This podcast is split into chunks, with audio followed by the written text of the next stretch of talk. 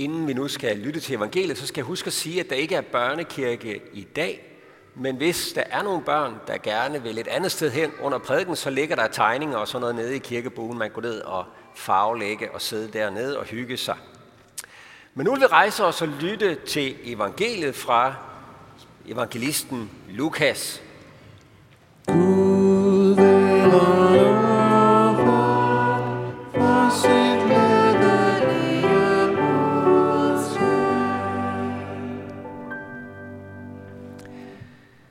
Jesus sagde til dem, således står der skrevet, Kristus skal lide og opstå fra de døde på den tredje dag. Og i hans navn skal der prædikes omvendelse til søndernes forladelse for alle folkeslag. I skal begynde i Jerusalem, og I skal være vidner om alt dette. Og se, jeg sender det, min fader har lovet jer, men bliv i byen, indtil I bliver iført kraft fra det høje. Han tog dem med ud af byen hen i nærheden af Betania, og løftede sine hænder og velsignede dem. I det han velsignede dem, skiltes han fra dem og blev båret op til himlen. De tilbad ham, og fyldt med glæde vendte de tilbage til Jerusalem, og de var hele tiden i templet og lovpriste Gud. Amen.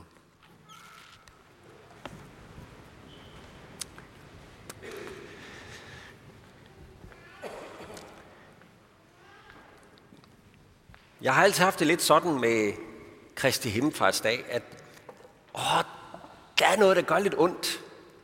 Der er et lille stik i hjertet. Jeg kan huske som barn, jeg kunne simpelthen ikke lide den historie, at Jesus bliver taget fra disciplene. At han forsvinder. Det gjorde ondt i hjertet.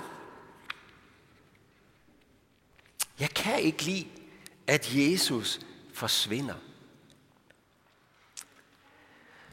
Nu står der jo, at de bliver fyldt af glæde.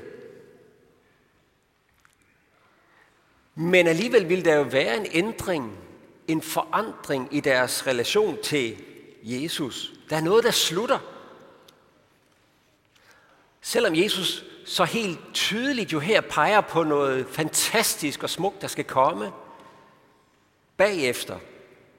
Han forlader dem, ja, men der skal være noget, en, en virkelighed og en fremtid, der bliver helt vidunderlig. Og Lukas, han giver os jo altså indtryk af, at disciplene fangede pointen. Jesus bliver taget fra dem, ja, men det er noget meget, meget stort, der er gang i. Kan vide, om vi kan fange pointen. Se, Lukas han fortæller os, at øh, Jesus han havde været sammen med disciplene her som den opstandende i 40 dage. Det havde været 40 vidunderligt kostbare dage. Det må det have været. Nej, hvor ville jeg gerne have siddet sammen med disciplene bare en af de dage. Jesus havde ganske vist ikke været sammen med dem på samme måde som før han døde og opstod. Der var noget andet over det, fordi han kom og gik. Og meget ofte hører vi det sådan mest som, at han viste sig for dem. Og så forsvandt han igen. Han var der hos dem i kød og blod, så de kunne røre ved ham og få den krammer, de gerne ville have. Men han kom og gik. Og han optrådte ikke længere offentligt. Der var 500 disciple, der fik lov at se ham på én gang, og det er oppe i Galilea, forstår vi. Men han optrådte ikke offentligt mere. Disciplerne havde ham sådan set for sig selv.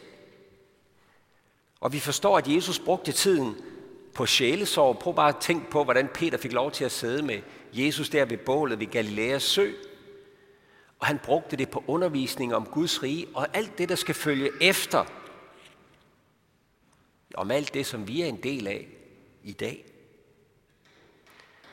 Det har været vidunderlige dage. Og nu er vi så tilbage i Jerusalem. 40 dage senere. Det er ikke så underligt, at de er kommet fra Galilea og tilbage til Jerusalem. For disciplene har jo selvfølgelig vandret tilbage til Jerusalem sammen med alle de mange andre mennesker, der kom langvejs fra, fordi de skulle op og fejre pinse i øh, Jerusalem. Så derfor er de tilbage i Jerusalem. Men hvad er der med de der 40 dage? Hvorfor 40 dage? Og har de virkelig gået og talt? Nu har vi været sammen med Jesus i en dag, i to dage, i tre dage, og så kom de så til 40 dage. Har de virkelig gået og talt dagene, så de vidste, at det var præcis 40 dage? Ja, det har de. De har gået og talt dagene.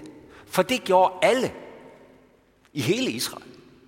De gik og talte dage mellem påske og pinse, for det var den eneste måde, man vidste, hvornår det blev pinse. Pinse betyder jo Pentekostdag på græsk, 50. Og hvis man skulle fejre pinse, så var man nødt til at starte med at tælle på førstegrødens dag. Og så skulle man tælle 50 dage, og så var det pinse. Så de har alle sammen gået og talt dage, og derfor vidste de selvfølgelig også, at der var gået præcis 40 dage. Og da Jesus opstod på førstegrødens dag, for det var det nemlig den søndag, Jesus opstod, så har alle i hele Israel i princippet gået og talt dagene efter Jesu opstandelse.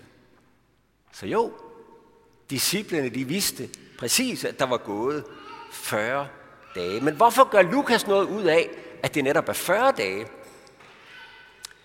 Måske skal vi komme i tanke om, at Moses, dengang Sinai-pakten blev stiftet, at Moses jo dengang var 40 dage oppe på bjerget og skuede Gud sad for Guds ansigt i 40 dage. Og så kom han ellers ned med tavlerne af lovens tavler.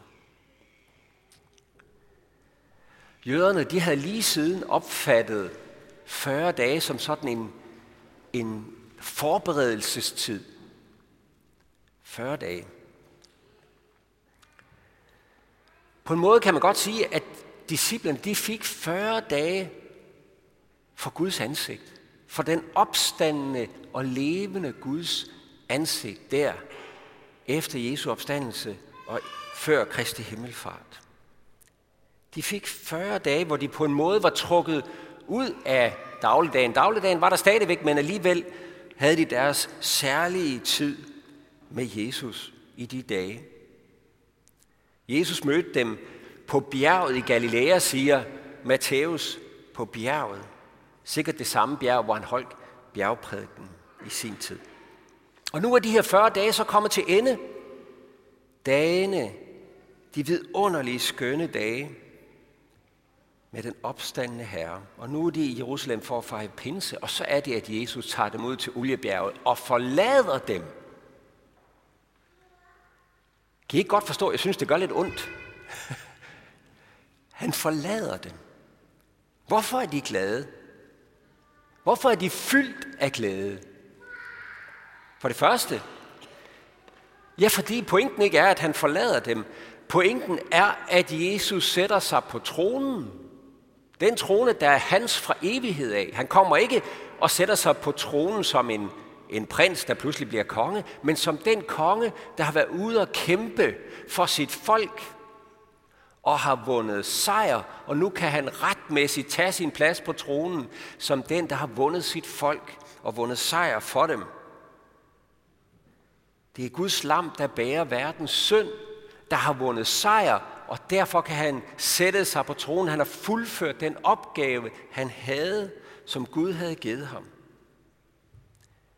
Han forlader os ikke. Han sætter sig på tronen for derfra at regere i sit eget rige. Ham, der har al magt i himmel og på jord, og også den jord, som du og jeg lever på. Og så for det andet. Kristi himmelfart, bevægelsen op til himlen, så at sige, op til Guds trone. Det er forudsætningen for en anden bevægelse ned igen den bevægelse, der skal ske i pinsen 10 dage senere. Når, pin, når øh, jøderne skulle tælle 50 dage fra påske til pinse, så var det jo fordi, at pinsen udspringer af påsken. I påsken fejrede de udvandringen fra Ægypten, og i pinsen fejrede de, at Gud så på basis af frelsen stiftede pagt med sit folk der ved Sinai bjerg og flyttede ind hos det i tabernaklet, i teltet.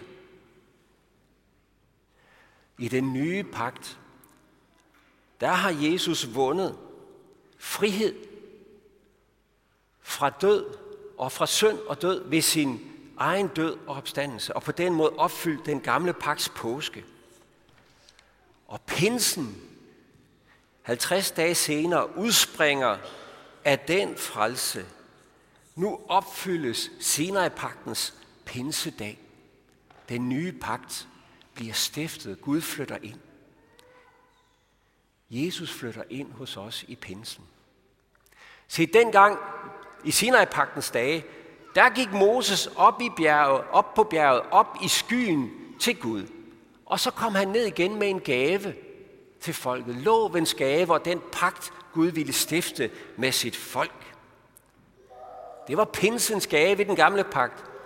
I den nye pagt, som opfylder skyggebilledet fra den gamle pagt, der bliver Jesus taget op i skyen, hvor han selv kom fra, for at komme ned igen med den nye pagts gave fra Gud, med Helligåndens gave. Guds liv, Guds nærhed, den opstandenes nærhed, skrevet i dit og mit hjerte. Loven skrevet i vores hjerter. Guds kærlighedsopgave skrevet i menneskehjerter. Guds mission skrevet i menneskehjerter. Det er den gave, der kommer ned i kraft til os pinse dag. Kristi Himmelfartsdag er kun halvdelen af den bevægelse, vi skal fejre, når vi fejrer pinse om 10 dage. Jesus går op, sætter sig ved faderens højre hånd, og der sidder han. Ja, det gør han.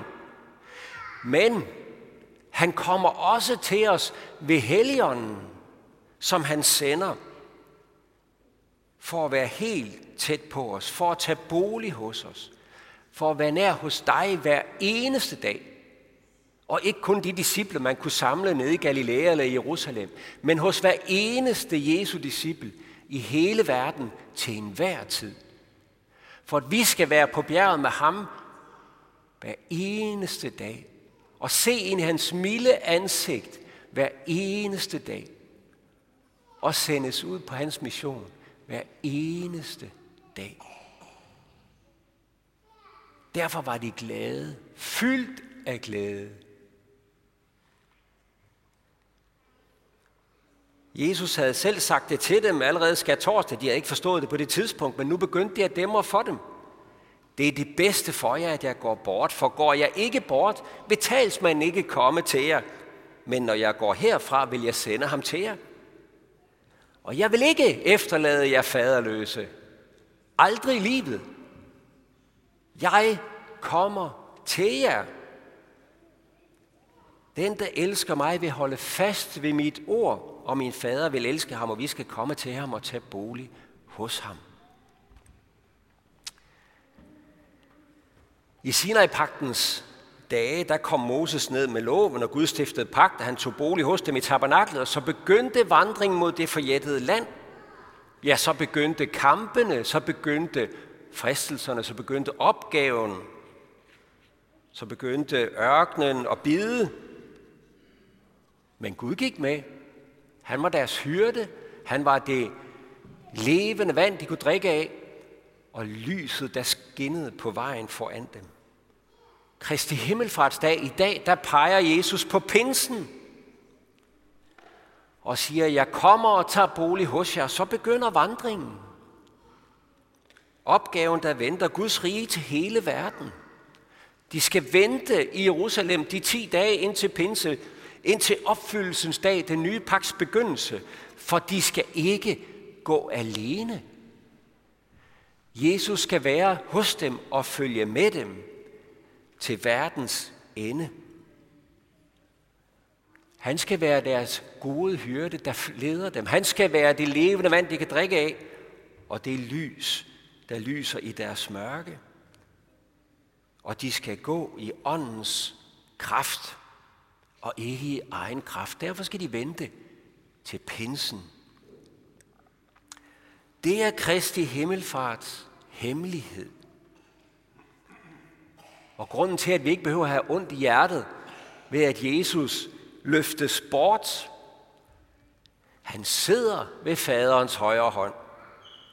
Han bor i det høje. som den, der har al magt. Og som den, der har al magt, der bliver han ikke siddende i det høje, men kom til os ved sin helligånd, for at tage bolig i os, i det lave, for at være helt tæt på os og gå med os hver eneste dag. Hver eneste dag som en dag for den levende Guds ansigt. Aldrig en eneste dag uden talsmanden. Aldrig en eneste dag uden den opstandenes nærvær. Aldrig en eneste dag uden åndens kraft lige midt i vores hverdag. Åndens kraft lige midt i vores skrøbelighed og magtesløshed. Åndens kraft, når evangeliet skal nå andre mennesker omkring os. De tilbad ham, og fyldt med glæde vendte de tilbage til Jerusalem. Det giver rigtig god mening. Og det sidste, de så til Jesus dengang på Kristi Himmelfartsdag, det var, at han løftede hænderne og velsignede dem. Det bliver også det sidste, der sker i liturgien i dag, i vores gudstjeneste, når jeg på hans befaling lyser velsignelsen over jer. Og så er der kun tilbage at sige, gå i fred og tjen Herren med glæde. Lov og tak og evig være dig, hvor Gud, Fader, Søn og Helligånd, du som var, er og bliver en sand treenig Gud, højlovet fra første begyndelse, nu og i al evighed. Amen. Vi vil rejse os og med apostlene tilønske hinanden pinsens hemmelighed. Hvor Herre Jesu Kristi nåde, Guds, vor Fars kærlighed og Helligåndens fællesskab være med os alle.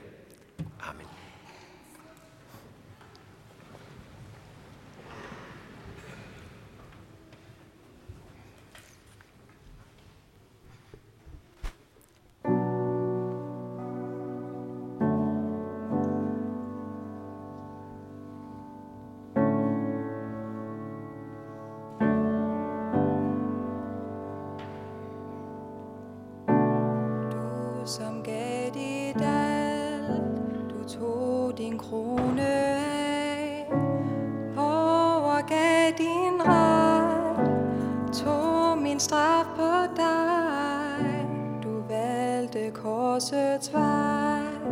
Min søn blev lagt på dig Så jeg kunne blive